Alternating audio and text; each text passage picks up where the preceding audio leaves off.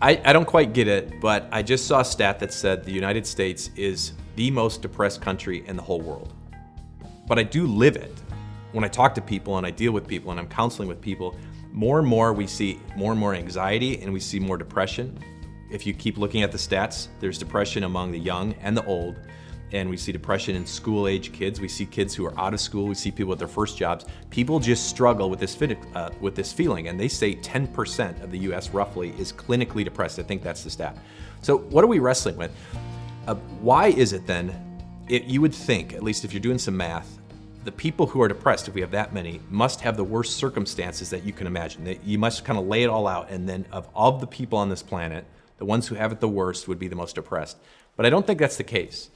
If you know anything about the life of the Apostle Paul, he, at one point in the book of uh, Second Corinthians, I think it is, he goes through this whole list of things that he struggled with. He says he's faced the Jewish lashes 40 minus 1. He says that he's been shipwrecked. He says that he's been stoned. He says that he's been left for dead and hungry and thirsty. And all of these things, like the list goes on and on and on and on. And he comes to this conclusion still to say, Rejoice in the Lord always. And you're like, What is going on? I may have finally figured it out.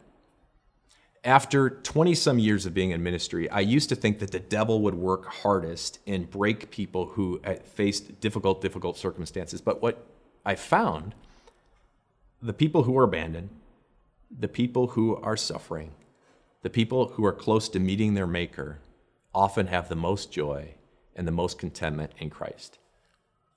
And it doesn't really make sense unless you think of it this way. When you have everything, it's really hard to tell what is good.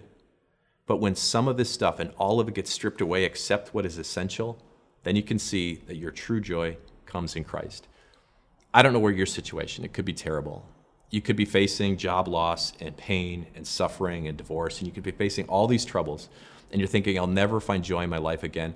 But what I found in experience is sometimes the door to joy comes through suffering. I think this is how they said it in the book of Hebrews.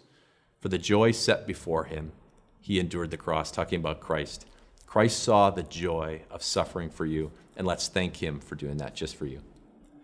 Heavenly Father, Son, and Holy Spirit, thank you for suffering and recognizing that uh, there was something bigger than the, your immediate gratification, but instead there was a deeper meaning that you lived this perfect life and you went all the way to the cross so that we could have a different perspective when we look at our life and sometimes that means as we step through and we wade through and we get refined through suffering, it means all these other things get stripped away and we can see that the true essential thing in our life is that you give us everything we need to find that joy.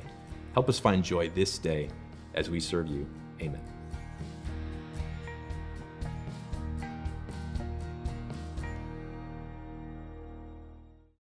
Hey everyone, Pastor Mike here with Time of Grace. Thank you so much for checking out our podcast, and we'd love for this podcast to be a blessing to you in the days to come. So if you could share this podcast, subscribe so that every episode ends up in your feed, or just leave us a review, we would love more and more people to hear this message so that their lives can be surrounded and blessed by the grace of God. Thanks again, and have a wonderful day.